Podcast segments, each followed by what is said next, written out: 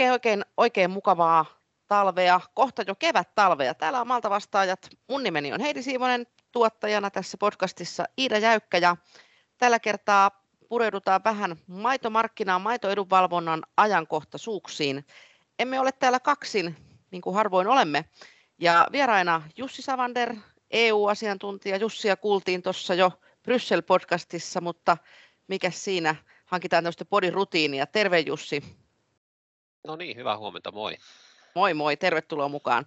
Ja sitten Marjukka Mattio, MTKn maitoasiamies. Tervehdys Marjukka. Moi kaikille. Moi moi. Ja sitten Vikke Silt, avustava asiantuntija. Marjukan kanssa myös teet näitä maitoasioita MTKlla. Ja Vikke vähän tuoreempana äänenä, niin, niin, niin nämä muut on saaneet jo itseänsä esitellä ja kertoa kulmisia moneen kertaan, mutta kerro sä Vikke vähän itsestäsi, mistä tuut ja mitä sinun työnkuvaan MTKlla kuuluu? No joo, kiitos ja terve vaan kaikille kuuntelijoille. Mä oon tosiaan Vikke Silt ja, ja tota, oon avustavana asiantuntija tässä maitosektorin asioissa ollut nyt niin kuin tota, viime vuoden syksystä lähtien. Kotoisin on Sysmästä, Päijät-Hämeestä ja on, on tota, vielä viimeistelen opintojani Viikissä maataloustieteitä siellä opiskelen ja, ja, ja pöydällä on kaikenlaista, kaikenlaista asiaa maitosektoriin liittyen.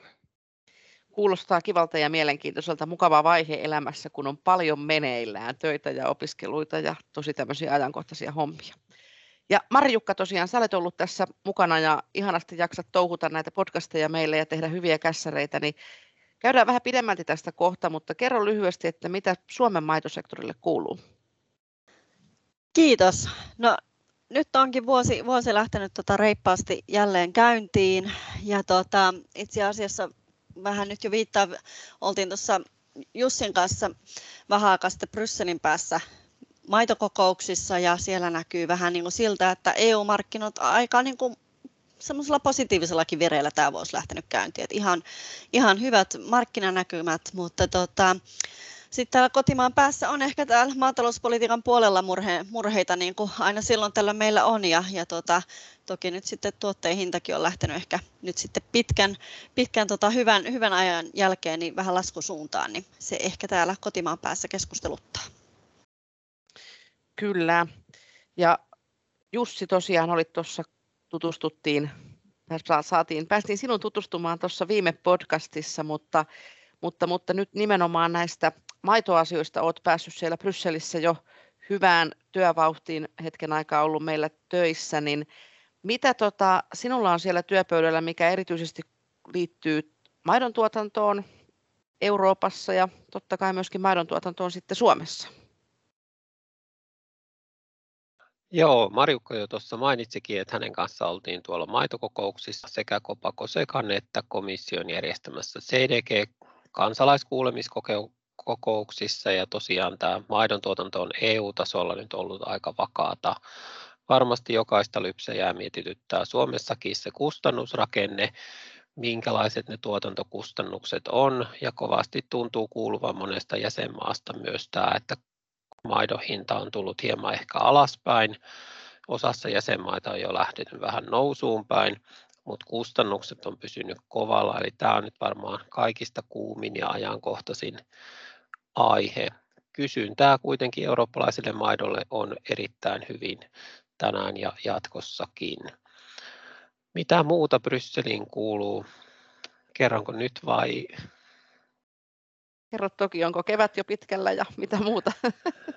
No joo, kerrotaan ja myönnetään nyt tässä kuulijoille, eli aamulennolla tuli Suomen talvesta keväiseen Brysseliin, että kyllä siinä nyt huomaa tämän, että täällä kevätaurinko jo lämmittää kivasti ja vaikka eletään tosiaan tammikuun loppua, kun tätä nauhoitetaan. Meillä on muutoksia tulossa ja viime viikolla alkoi tämmöinen CAP-uudistus ja strateginen dialogikeskustelu maatalouspolitiikan muutoksesta. Ja siitä nyt on avaus tehty von der Leyenin johdolla ja saksalainen professori on nimitetty sitä johtamaan työryhmään. Ja nyt sitten kevään aikana on useita työryhmiä tämän CAP-uudistuksen tiimoilta kuulostaa mielenkiintoiselta ja siltä, että työt ei, ei lopu ja sittenhän tässä kohtaa on myös EU-vaalit, niin ne aiheuttaa omaa liikehdintää sinne. Mä palaan vähän tuossa takaisinpäin. Kysytään Vikkeltä vielä. Sä, minä tiedän, että sinä olet erityisesti perehtynyt tässä näihin metsäkatoasetuksiin, joka vaikuttaa, tai siis saattaa vaikuttaa, vaikuttaa nyt jo ainakin keskusteluun, niin kerrotko vähän siitä, että mitkä on nämä metsäkatoasetuksen, missä mennään tällä hetkellä ja mitkä sen vaikutukset on maitosektorille tai kotieläinsektorille muuten? No joo, se on tosiaan meikäläisen pöydällä ollut, ollut tässä jatkuvasti ihan sieltä, sieltä tota kesästä lähtien, milloin aluksi lähdettiin, lähdettiin selvittelemään meidän tota jäseniemme suhtautumista ja näitä mahdollisia vaikutuksia, mitä tällä asetuksella, asetuksella olisi. Ja tosiaan itse asetushan on, on voimassa, mutta mikä tässä aiheuttaa viivästystä, niin on, on te saataisi tällainen tota, tulkintaohje komissiolta, mikä on jo luvattu viime vuoden puolelle, mutta mitä ei ole vielä kuulunut, niin elämme sellaisessa odotuksen tilassa vieläkin sen suhteen. Ja tota, tämä näkyy kotimaan tietysti keskustelussa, mutta myöskin, että kun ei, ei välttämättä tiedetä niitä kaikkia yksityiskohtia, millaisia rasitteita tämä maitosektorillekin tuottaa, niin, niin uskallus investoida, raivata peltoja, kaikkea tällaista, niin on, on vielä aika heikolla tolallaan, mistä nämä, nämä uusimmat tiedot tota, viime vuoden investointitukien jaossakin kielivät. Mutta tota, meillä on kansallinen toimeenpanoryhmä, tekee työtään, mutta siellä tarvitaan tosiaan vielä se komissio-ohjeistus ennen kuin sinne päästään kunnolla eteenpäin. Ja mitään aikatauluarvioa ei ole olemassa, että koska tulisi sitten tarkempaa tietoa. Marjukalla tästä lienee paras käsitys. Joo, eli se, semmoista on niin kuin arviota ollut, että, että kesään mennessä olisi sitten hallinnolla, hallinnolla paremmat tiedot ja kuten Vikke tuossa totesi, niin se vaatii sen, että saadaan nyt se komissio-ohjeistus toivottavasti nyt vielä helmikuun aikana ja sitten voisi jotain olla kesään mennessä, mutta harmillisen pitkään tässä nyt menee. Joo, kyllä tämmöinen epä, epätietoisuus on aina ja semmoinen odottelu ja suunnitelmien, suunnitelmien niin kuin holdissa olo, niin se on ymmärrettävästi ihan, ihan viho viimeistä. Ja Marjukka, sä olet tota, ollut myös Brysselissä töissä ja edelleen tota, ahkera Brysselin vierailija, niin mitä muuta viime aikoina, oletko käynyt kokouksissa tai muuten ollut kansainvälisen edunvalvonnan kansainvälisten kollegoiden kanssa tekemisissä? No joo, Jussin kanssa oltiin, oltiin tota hyvissä kokouksissa ja ehkä tuohon vielä lisäksi, mitä Jussi nosti, kustannukset ja, ja tota, sitten vähän miten tuottajahinnat on elänyt, niin kyllä siellä kova huoli on niin kuin, niin kuin meilläkin, niin tota, monessa muussa jäsenmaassa se sukupolvenvaihdosten määrä et, ja se ylipäätään, että, että miten nyt sitten maidon tuottajien määrä tulevaisuudessa. Ja niin kuin Jussi totesi, niin, niin, niin EU-markkinoilla kuin kansainvälisestikin, niin kyllä sille maidolle kysyntää on. Ja, ja ehkä nyt jos ajatellaan tätä viime syksyä ja, ja nyt tätä alkuvuotta, niin kyllä entistä enemmän niin kuin tulee esiin se, että, että itse asiassa täällä meillä Suomessa on niin kuin hyvät, hyvät olosuhteet tuottaa tuota sitä kestävää, kestävästi tuotettua maitoa ja, ja tota, täällä jos missä sitä tota, pitäisi jatkossakin olla intoa ja edellytyksiä ensinnäkin niin kuin tuottaa. Eli tota, kyllä sitten tuolla Etelä-Euroopassa etenkin on sit ihan toisenlaiset haasteet, vaikkapa kuivuus, mikä siihen tuotantoon niin vaikuttaa.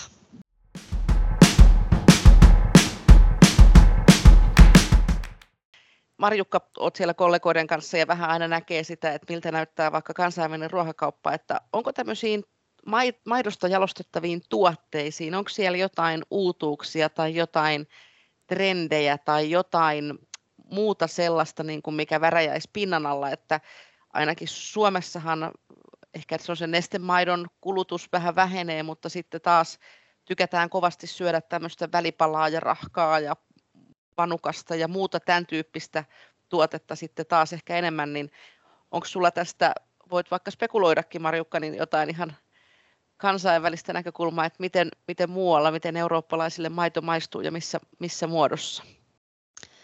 Taitaa se yleiskuva olla noissa komission tilastoissa ollut kanssa ja mitä he arvioivat ja ennustaa tulevaan, niin että nestemaidon kulutus niin kuin EU-tasolla ylipäätään nestemaitojen niin kuin vähenee ja edelleenkin, että sit se juuston kulutus pitäisi, pitäisi pintansa ja näin.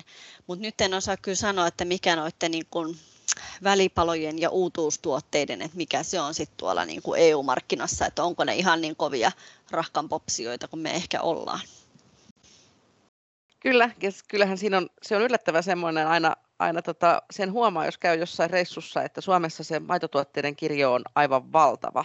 Eli, eli tota, että me ollaan kyllä innokkaita sitä syömään ja meillä on myös tämmöistä aika innokasta tuotekehitystä siihen liittyen.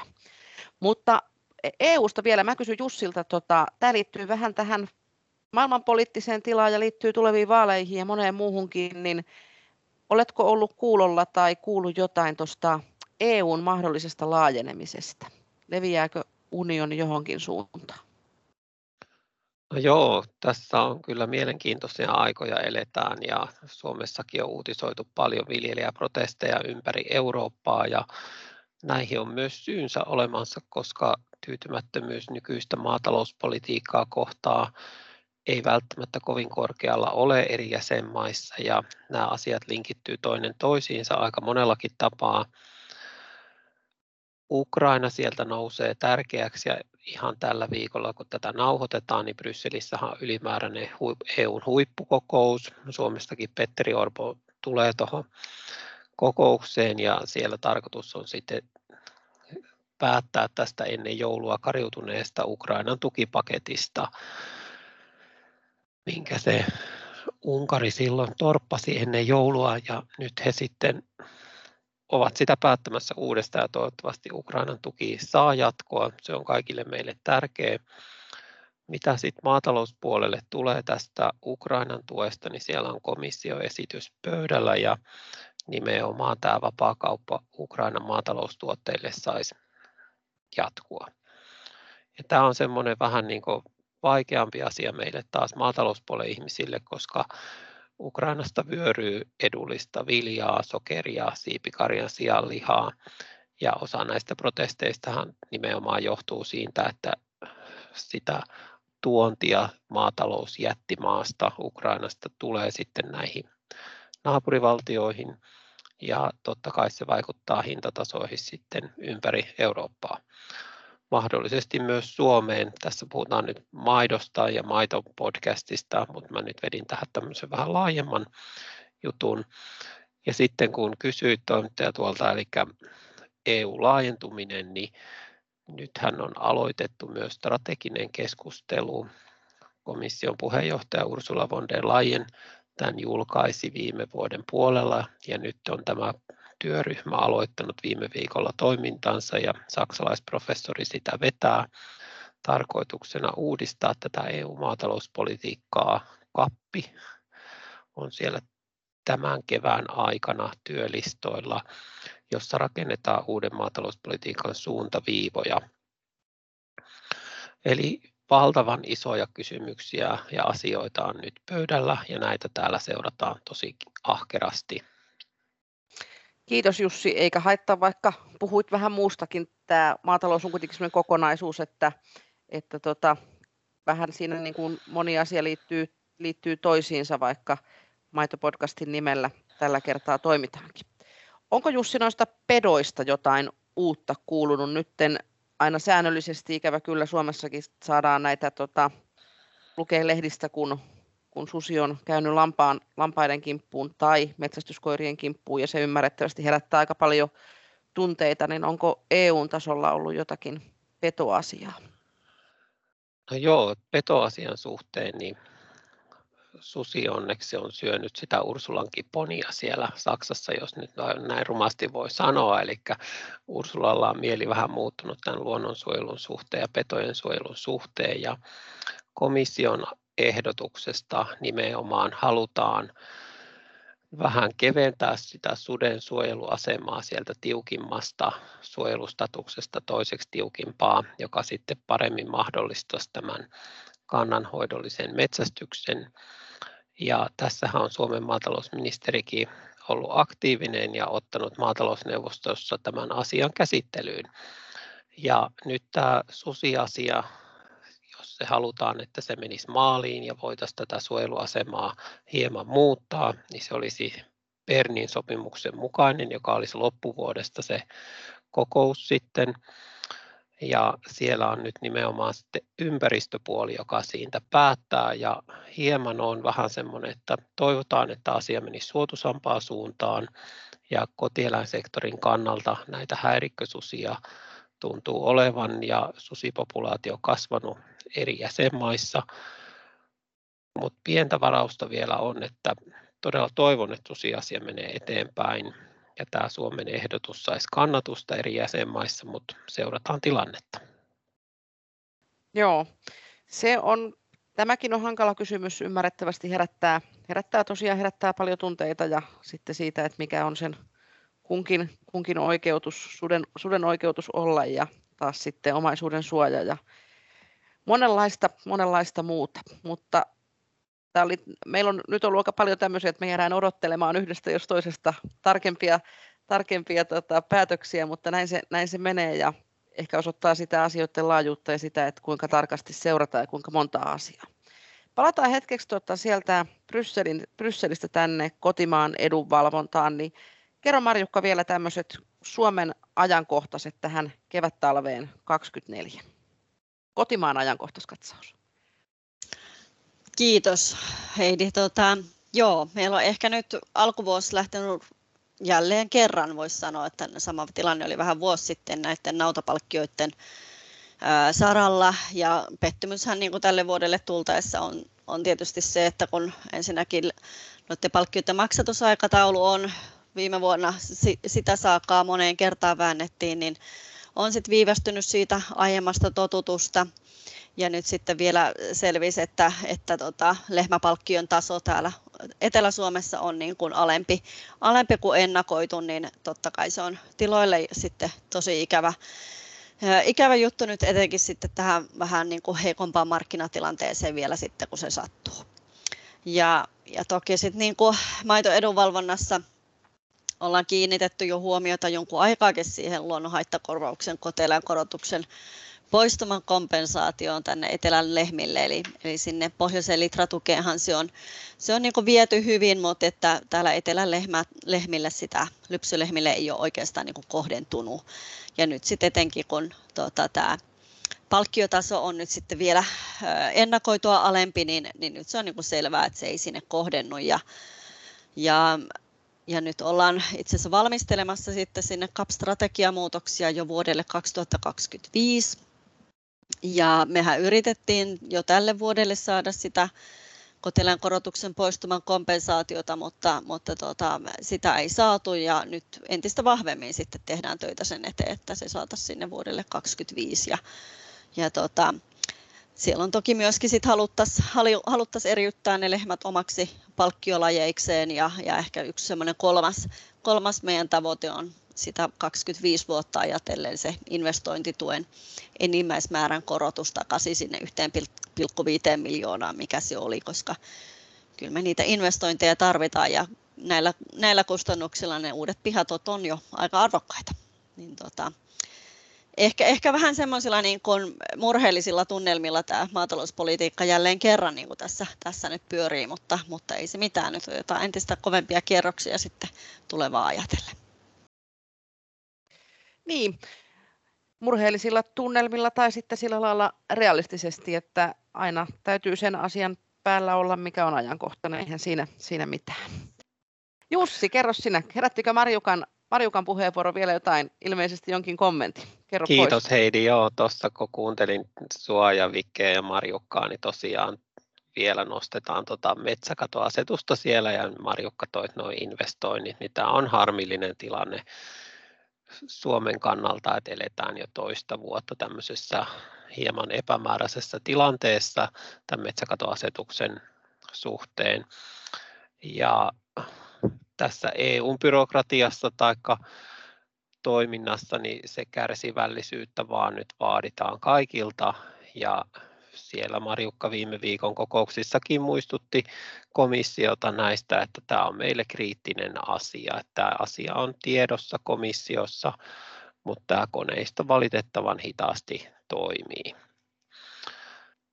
Toinen, mikä ehkä haluaisin täältä Brysselistä nostaa, Suomi saa hyvän tyypin meille menetys tänne Brysseliin. Kopakosekan pääsihteeri Pekka Pesonen siirtyy nyt sitten maa- ja metsätalousministeriön kansliapäälliköksi. Se on hieno asia Suomen kannalta ja kaikkien lypsäjien kannalta ja maidon tuottajien kannalta myös. Eli kotimaan mies palaa sitten Brysselistä Suomeen ja meillä on hallinnossa hyvät ihmiset hoitamassa näitä asioita jatkossa.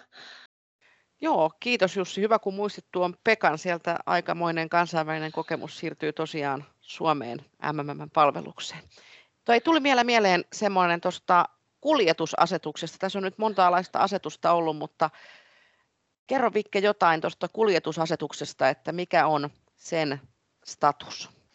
Joo, tosiaan nyt on tota valmisteilla, valmisteilla uusi kuljetusasetus EU-puolella ja sehän tota, on tällainen palanen tästä aiemmasta tota, eläinten hyvinvointiasetuksesta, mikä sitten kokonaisuudessaan niin ei, ei tota, lähtenyt, lähtenyt tota lainsäädäntöprosessiin, mutta tämä osa, eli kuljetusasetus lähti ja siinä on tietysti, meillä Suomella on, on jonkin verran sekä tota etuja että, että haasteita, että meillä Suomessa niin kuin hyvin tuottajat tiedetään, niin itse kuljetuskalusto on hyvin laadukasta ja myöskin eläinten käsittely hyvin, hyvin ammattitaitoista, mutta tietysti suurena, suurena maana niin meillä on, meillä on välimatkoja, niin kuin, jotka tämän asetuksen, asetuksen puitteissa saattaisivat olla ongelmallisia. Samoin myöskin tämä meidän tota, suomalainen ilmastomme aiheuttaa siinä mielessä haasteita, että täällä, täällä nykyisessä, nykyisessä versiossa olisi sitten kerrottuna suoraan, että, että mikäli, mikäli tota, lämpötila on arvioitu menevän tietyn alle, niin silloin tätä kuljetusta ei saisi ainakaan sen mittaisena tehdä mitä normaalisti. Tästä varmaan muut haluavat jatkaa vielä. Joo, hyvä alustus kuljetusasetukseen ja nimenomaan täällä on haluttu painottaa sitten näissä keskusteluissa, että EU-tasolla varmasti tarvitaan päivitystä eläinten kuljetuslainsäädäntöön ja komissio tämän ehdotuksen joulukuussa teki. Suomen kannalta me ollaan kuitenkin, että meillä ne eläimet liikkuu pääsääntöisesti maan rajojen sisällä lähtöpisteestä loppupisteeseen.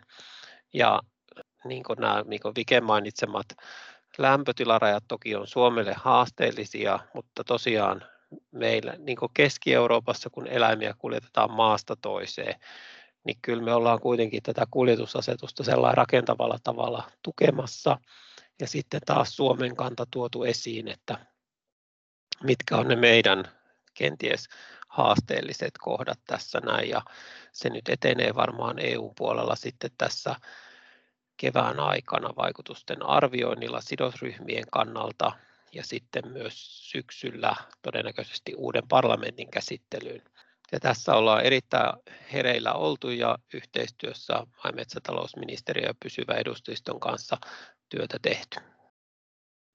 Kyllä, siinä tota, kun ajattelee, että Suomessa pohjoisesta lähtee etelään, niin jos samanlaisen matkan taittaa tuolla keskisemmässä Euroopassa, niin kerkii jo ylittämään useamman maan rajan, jos näin, näin ajattelee. Haluatko Jussi vielä lyhyesti mainita tuosta, nämä koskee vähän meitä kaikkia, mutta nyt on tulossa tämmöisiä meille loppareille niin Suomeen avoimuusrekisteri ja sitten EU-hun loppausrekisteri. Eli ei saa enää salaa käydä tapaamassa ministeriä, näinkö se meni? Näin se menee ja juurikin näin, että meistä pidetään tarkkaa kirjaa sitten, että ketä virkamiehiä me on tavattu ja mistä asiasta on keskusteltu. Ja Suomessa avoimuusrekisteriä ollaan tämän vuoden alusta laittamassa pystyyn. EU-sahan tämä on jo ollut, että lobbarirekisteri löytyy netistä, kun haluatte käydä katsomassa. Ja kaikille maidon tuottajille ja muille maatalousväelle myös tiedoksi, eli MTK on EU-lopparirekisterissä sijalla kaksi. Ja meillä on ollut tehokasta vaikuttamista. Eri tapaamiset kaikki siellä rekisterissä on kirjattu ja kiitokset myös työkavereille hyvästä aktiivisesta työstä näiden edunvalvonnan tehtävien parissa. Kyllä, ja totta kai, totta kai tota, toimitaan tässäkin niin kuin ohjeiden, ohjeiden mukaan ja seurataan, mitä Suomessa ja Brysselissä tulee, tulee määräyksiä ja muita ja täytetään sitten tarvittavat mittarit.